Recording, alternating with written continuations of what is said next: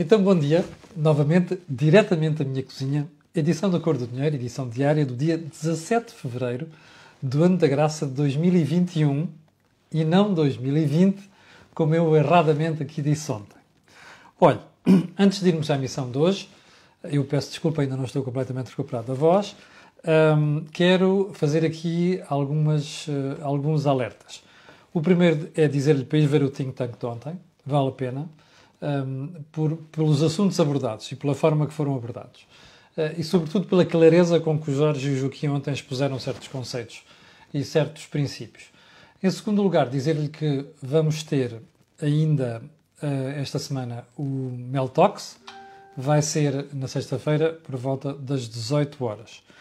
Não deixe de ver também a entrevista ontem do António Oliveira Martins, o Country Manager da Leaseplan em Portugal, sobre as alterações fiscais aos automóveis híbridos. Foi uma matéria que já tínhamos tratado aqui há um mês atrás com a Visão. E aproveito para dizer que também nesta sexta-feira que vem, às 12 horas, vamos ter mais um episódio da cooperação entre a Cor do Dinheiro e a Visão. Vamos falar sobre tesouraria das empresas. Como sabe, há muita gente que confunde tesouraria com resultado. Não é a mesma coisa e muitas empresas vão à falência precisamente porque os gestores ou os donos não sabem estabelecer a diferença entre uma coisa e outra. E mais, nesse programa vamos oferecer um software de ajuda na gestão da tesouraria das empresas. Já sabe, sexta-feira desta semana, às 12 horas. Bom, antes de irmos também ainda ao programa de hoje, que vamos só zurzir praticamente Ministério das Finanças do Primeiro-Ministro, uh, e, e é zurzir porque merecem levar na cabeça, digamos assim, um, quero lembrar que este canal tem uma parceria com a Prozis, aliás, está aqui um dos produtos, e, e mediante o qual você pode, utilizando o cupom Camilo, um, quando vai para o checkout, uh, e tem um desconto de 10%. O produto desta semana, que é uma promoção especial, é este que está aqui, é o projetor, a luzinha, como já te expliquei. Aliás, que se junta à câmara da semana passada e ainda há de se juntar um microfone que vamos uh, divulgar numa das, na, provavelmente na próxima semana isto permite fazer, fazer a melhor estes diretos e, e, e, e, os Zooms e as reuniões de trabalho à distância. Bom, vamos então ao programa de hoje. E vamos começar por onde? Por onde naturalmente, pelo período de ordem do dia. Duas notas de pesar. Uma que me diz muito a nível pessoal. Eu espero que esteja a chegar tudo bem com o som. Eu estou aqui com o microfone, precisamente porque ontem houve gente que se queixou do som.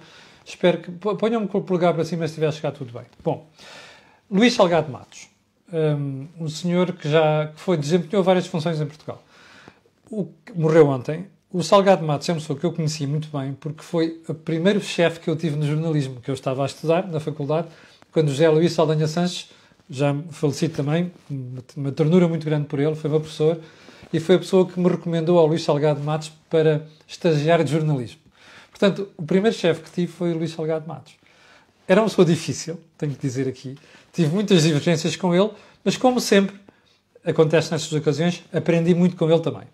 Acabei por sair na altura do semanário Jornal, um, não na melhor, na melhor, uh, com, com melhor, nos melhores, uh, melhor, melhor humor de parte a parte com o Luís Salgado Matos, mas como eu digo, faço parte das coisas da vida e, portanto, só posso agradecer ao Luís Salgado Matos tudo aquilo que me ensinou como estagiário de jornalismo. A segunda nota de pesar é pela morte de Carmen Dolores. Atriz absolutamente fantástica, linda de morrer. E eu quero pedir às pessoas, se, tiverem, eh, se quiserem ver o que é que é uma prestação fantástica, vão ver este filme, que Amor de Perdição, do António Lopes Ribeiro. Uh, vale a pena. De toda a imprensa que eu vi hoje falar sobre Carmen Dolores, o título mais simpático e para mim mais correto terá sido o do Jornal de Notícias, porque diz assim: A atriz que nunca imitou ninguém. Eu acho que é um título absolutamente fantástico. Parabéns ao JTN por este, por este título em relação a Carmen Dolores. Bom, voltemos à agenda para falar de um assunto que eu ontem vinha a passar, não quis comentar enquanto não visse e não analisasse, que é a polémica que envolve o Dr. John Cowpers, jurista, eminente jurista, uh, que agora passou a Presidente do Tribunal Constitucional. Sabe-se lá porque alguém foi lembrar aos jornalistas, olha, o que ele escreveu em 2010 e não sei o quê.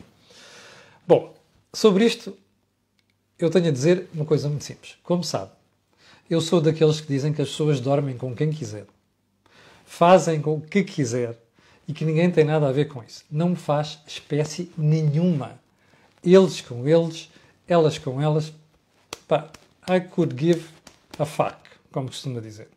Bom, não, mas a sério, não me preocupa rigorosamente nada. Portanto, a história do gay não gay, para mim, não é um assunto. Mas há uma coisa que eu não gosto, também, como cidadão. É que me imponham agendas dos outros.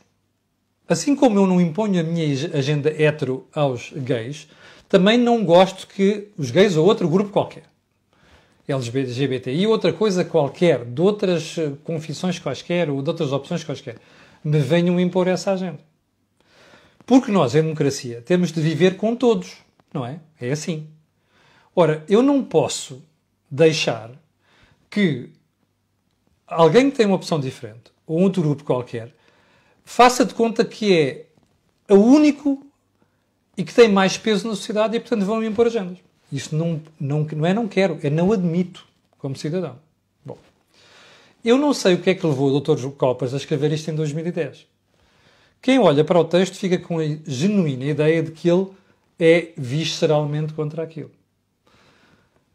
Como tudo na vida, às vezes a forma está como nós falamos. E eu aqui, na cor do dinheiro, sei muito bem isso. Porque às vezes também me cedo. Perdão. O que é que quer dizer com isto? Ele podia ter dito aquilo se acreditasse naquilo de maneira diferente. Ora, exagerou no tom, exagerou na emoção. Ontem eu estava curioso para ver a reação dele e pensei assim: bom, se ele acredita naquilo, vai defender. O que é que ele vem dizer? Não, aquilo foi um exercício intelectual. E pá, eu acho que foi a pior emenda que o soneto. Eu sei que está numa posição difícil, porque agora é Presidente do Tribunal Constitucional, vai ter que se pronunciar sobre algumas das questões relevantes neste âmbito, mas não gostei. Isto é como tudo na vida, é preciso tê-los no sítio para assumir as posições que se tomam. Eu tomo muitas vezes aqui posições difíceis, ainda da semana passada e esta semana tomei em relação ao Marcelino da Mata, mas eu tenho-os num sítio e assumo aquilo que digo. Portanto, fica esclarecido aqui. Ponto seguinte: o apoio aos pais que apoiem filhos em casa.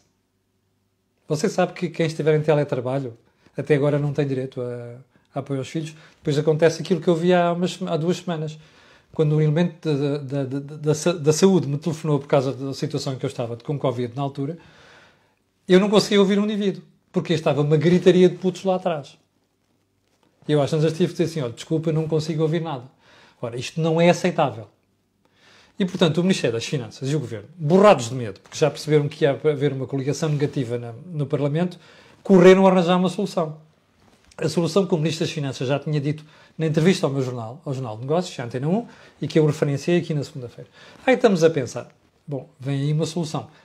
Eu suspeito que vai ser uma solução algo coxa, mas pelo menos já é uma evolução em relação àquilo que o Ministério das Finanças e o Governo davam a decidir, que era uh, não havia apoio quando as pessoas estavam em teletrabalho. Ora, isto era uma vergonha. Bom, mas aguardemos, porque eu acho que isto ainda vai dar muito que falar com os parceiros sociais. Bem, ponto seguinte, como já reparou, a brincadeira do Covid deixa sequelas e ainda não estou completamente bom da tosse. Já agora, quero agradecer muito às pessoas que me têm escrito, preocupadas com, com isto, mas o pior, felizmente, já passou. Uh, o, que, o que resta é a tosse e a rouquidão. Bem, admissão do vereador Carlos Manuel Castro, da Proteção Civil da Câmara Municipal de Lisboa. A revista Sábado, muito bem, denunciou na semana passada que este senhor e uma senhora chamada Filipa Penedos, que é mulher de Paulo Penedos, está a ver estas ligações dentro do PS, é uma coisa inacreditável. Esta coisa das famílias, dos negócios, dos interesses, é uma coisa inacreditável. Mas enfim. Esta senhora e o vereador da Proteção Civil, com uma sobra, ao que, do que tudo indica, de vacinas uh, dadas aos lares, ou não sei quantos, terão sido vacinados nas próprias instalações da Câmara Municipal de Lisboa. O que eu achei curioso nisto é que o Dr. Fernandinho e a Câmara Municipal inicialmente tiveram de defender o Carlos Castro. Ontem, o Carlos Castro apresentou a sua demissão. E a Câmara Municipal de Lisboa aceitou. O mesmo é dizer, a Fernandina aceitou. Porquê é que demoraram tanto tempo a aceitar? Ora bem, este episódio é outro lamentável no conjunto de, de vergonhas inacreditáveis na história da vacinação. Ainda para mais, sendo o vereador da Proteção Civil. Já agora, a senhora que é a diretora, diretora do, do, do Higiene, não sei quantos, da Câmara eh, de Lisboa, também não se quer admitir, a Filipe Penedos? Já, agora devia-se levar isto até ao fim. Bem, mas o que é estranho disto é, se há responsabilidades, assumam-nas. Não é fazer aquela figura de primeiro de defender e depois, afinal, quando vê que a pressão subiu muito a temperatura da panela esquentou, olha, pá, é melhor isto dar uma volta ao bilhar grande, pá, eu vou aceitar a tua admissão. Pá, isto fica mal. Passa para a opinião pública a ideia de que esta gente só ganha vergonha na cara quando a pressão chega a um nível muitíssimo elevado. Isto diz mal, é mal para a democracia. Bom, vamos então ao programa de hoje. E o programa de hoje eu intitulei aqui os Atenção, está entre aspas, pilantras que nos governam. E você vai perceber no fim desta conversa toda porque é que eu digo os pilantras, eu podia ter dito sem vergonha que nos governam. Uh, também servia. Porquê é que eu digo isto? Você recorda-se que eu ontem ter denunciado aqui a vergonhosa prestação do Sr. Ministro das Finanças na entrevista ao meu jornal, e ontem não. Quando diz que as empresas até teriam gosto em pagar impostos. Oh, homem, get the fuck out of here. As empresas não têm vontade nenhuma de pagar impostos, porque já pagam muito. Bom, mas voltamos agora ao assunto. Você sabe que a bazuca de Bruxelas tem uma parte que é subvenções. Subsídios aqui para nós. Dinheiro a fundo perdido. Percebe? E depois tem uma parte que é empréstimos. Estes empréstimos são a taxas muito moderadas. Quando o governo olhou para aquilo, nos primórdios de discussão sobre isto, é só você ir fazer um bocadinho de. Olha, vai ver as cores do dinheiro. Está lá tudo. O governo começou por dizer o quê? Ah, pá, quer dizer, se for preciso, a gente vai lá. Depois, alguém começou a fazer contas no Ministério das Finanças. Sim, o João, académico, e o, e o Leão, ministro. Os dois começaram a fazer contas. E depois disseram assim: pá, o António, isto é obviamente ficcionado, conversa entre mim e si. O António, é pá, porra, se calhar é melhor nós não irmos aos empréstimos, que a nossa dívida já está a subir. Era 119, estás a ver? E no ano saltou para 135% do produto interno bruto. É pá, os gajos lá fora já estão todos nervosos, se lhe puseram os pelos de punta, não é? Pá, os gajos estão a ficar um bocadinho com urticária e os gajos em Bruxelas também. É melhor a gente não ir aos empréstimos. Portanto, tu vê lá o que é que vais dizer a este polvoléu. E o Dr. Costa começa por dizer: não, não, vamos ver se a gente consegue só limitar aos, às subvenções. É pá, depois se precisarmos de um bocado dos empréstimos, a gente logo vê. Bom, há umas semanas, quando apareceu o Plano de Recuperação e Resiliência, vulgo Plano Costa e Silva, já apareciam lá 4,3 mil milhões de empréstimos. E eu comecei a pensar, pois, estes gajos já encheram tudo, o resto da, da, do, já, ou melhor, já atribuíram uma parte da, perda, da verba de subvenções para os concursos, as coisinhas que vão dar jeito, sobretudo o Estado, que isto tem Estado, Estado, Estado, depois o resto, muito pouco para as empresas. E, portanto, agora, como falta, tem que ir aos empréstimos. Quanto é que eram os empréstimos? 4,3 mil milhões de euros. Bom, entretanto, o Sr. Costa, o Dr. António Costa, Primeiro-Ministro, vai a Bruxelas, faz aquela encenação a assinar com a Comissão Europeia, não sei quanto, este ponto está lá mais abaixo, mas vou trazer cá para cima para você perceber melhor não sei quantos assinaram o plano de recuperação e resiliência e tal, aquele show-off, tudo. Faz lembrar do Mário Soares nos anos 80 com uma coisa chamada Constat d'accord, que foi ir celebrar com Bruxelas um... Vou constatar que Portugal e Espanha vão entrar. Percebe? Bom, pareceu uma cena igualzinha. E o que é que se passou? Bruxelas assina aquilo, faz este show-off, mas diz: não, ah, ah, ah, não, não há aqui plano, não há cá PRR nenhum. Tu vais lá para o Burgo e vais discutir isto com o teu povo. Porque a ideia, já percebeu, era passar tudo isto lá em Bruxelas e vamos executar quando vier a massa e não sei das quantas. Só que Bruxelas é, sabe o que é democracia. Não, não, vais lá para casa e vais pôr isto à discussão pública. Já agora eu aconselho você a ir lá ver o que é que está em discussão pública. Que é para depois a malta não dizer você não disse nada. Se você mais tarde criticar, o governo vai dizer ah, vocês não serão nada e não sei quantos. Mas vá lá. o que é que está lá neste plano? Posto à discussão pública. Os empréstimos baixaram para 2,7 mil milhões de euros. Recorde o número inicial. 4,3 para 2,7 mil milhões de euros. Porquê? Pela mesma razão que eu lhe ando a dizer aqui há duas semanas, que o governo está borrado de medo. E porquê é que está borrado de medo? Perguntará a você. Porque Bruxelas anda a gritar nos ouvidos do Ministro das Finanças e do Sr. Primeiro-Ministro atenção, a vossa dívida está a um nível preocupante. Olha que os juros não vão continuar abaixo durante muito mais tempo, é outra história que vamos falar daqui a bocadinho. Epá, e vocês podem ficar com as calças na mão. Se esta porcaria vira toda. Mais. As agências de rating as senhoras Sarah Carlson e outras que tais, que andam para aí a falar regularmente com o João Leão, como falavam com o Mário Centeno, andam a avisar também em privado. É pá, a gente para fora é simpático, mas vocês vejam lá, pá, que esta porcaria da dívida está a atingir níveis preocupantes. E mais, se isto muda tudo de um momento para o outro, vocês ficam com as calças na mão. E depois vão dizer que o mundo mudou de um dia para o outro. Ah lá, Sócrates. É sempre socialistas nestas brincadeiras. Bom, já reparou? É sempre socialismo metido nisto. Bom, e o que é que acontece? O governo está preocupado. Mas, mesmo assim, ainda quis fazer um número de circo. Bom, está a ver aqueles números de circo lá em cima, no trapézio, e depois o chão aqui embaixo a 4 ou 5 metros de altura. Nuns casos, a gente põe uma rede chamada safety net, ou rede de segurança. Que é, se um gajo falha um trapézio, estatela-se na rede com as costas não parte a espinha. Só que o governo saltou sem rede. E o que é que isto quer dizer? O senhor ministro Nelson de Souza, que é quem gera esta porcaria é? dos fundos e do plano não sei das quantas, andou à espera, pediu a Bruxelas e o governo, epá, peraí, se vocês não contabilizarem para a dívida pública portuguesa esta parte dos empréstimos que nós vamos buscar, a gente mete isto aqui. Epá, eu vou-lhe dizer uma coisa é preciso ser mesmo idiota, percebe? É preciso ser burro.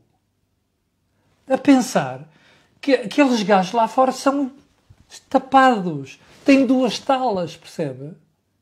Que quer, para você ter ideia da gravidade disto, imagine você que quer comprar uma casa, mas você já tem duas ou três compradas com empréstimos do banco.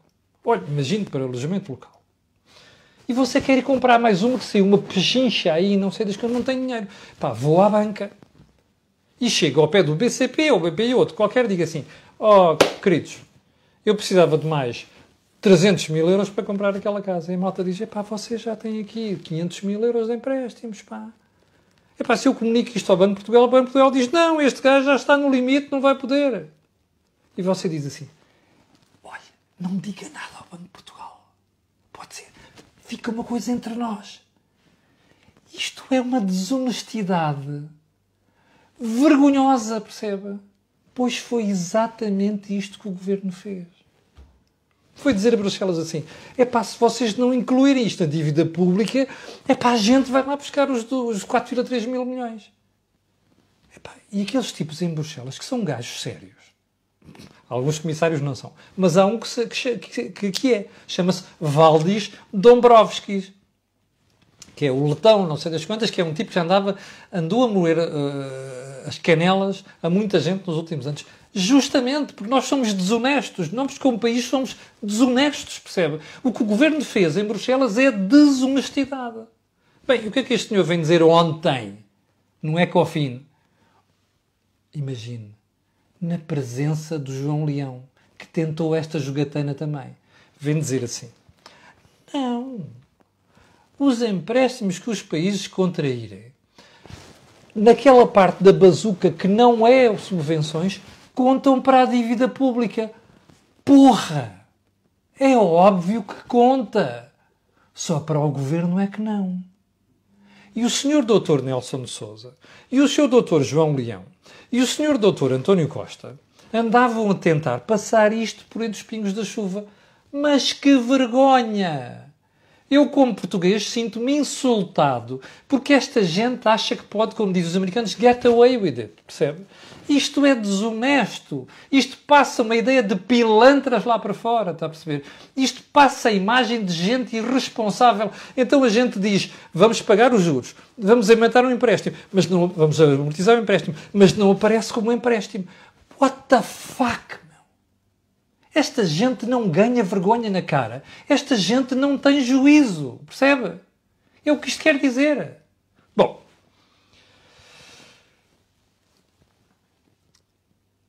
É óbvio que a Comissão em Bruxelas e o Sr. Valdis Dombrovskis só podiam fazer uma coisa. Não, não, não, não. Portem-se com o juízo que isto vai mesmo à dívida pública. O que é que o Governo faz? Ah, não. Pronto, já não, então já não é 4,3 mil milhões, é 2,7 mil milhões. Onde é que vai faltar este dinheirinho? lá Na habitação. Remember? Era uma das áreas que o governo tinha posto como prioritárias no PRR. Afinal, é tão prioritário que quando o governo diz: é pá, porra, não podemos ir buscar 4,3 mil milhões, temos que buscar 2,7 mil milhões, em vez de cortar noutros sítios, naquelas coisas faraónicas que vêm aí, não é? Que dão uma competitividade do caraças à economia portuguesa. Por exemplo, fazer um, Lisboa-Faro em 30 minutos dá uma porcaria de uma continuidade, não era bem este o termo, mas enfim, como eu sou educado não posso dizer, não é? Olha, baixar para 2 horas e 15 Lisboa-Porto também é dar uma competitividade do caraças da economia portuguesa. Bem, eu até percebo que uh, a linha de TGV, mas de mercadorias, faz todo o sentido, claro que faz, mas está a ver. Para não faltar dinheiro para as obras faraónicas, vai faltar aonde? Na habitação. Este é um governo de esquerda, não é? Ah, foi você que não se esqueça. Não fui eu. Foi você que votou neles. É por isso que andam a fazer estas malfeiturias. Isto é uma vergonha, percebe? É um nojo. O governo podia ter de cortar na parte pública, no Estado, não sei o quê, vai meter uma pipa de massa no Estado, percebe? Vai faltar é para a habitação. E, portanto, aquela habitação que o governo deu a prometer que não sei quantos ficaria pronta daqui a dois, dois anos, vai ficar, ou dois ou três, vai ficar lá para depois de 2025. Toma! Percebe? Toma, não esqueça, continue a votar nesta marmelada. Você merece, ok? Bom, vamos seguir. Mas você quer mais?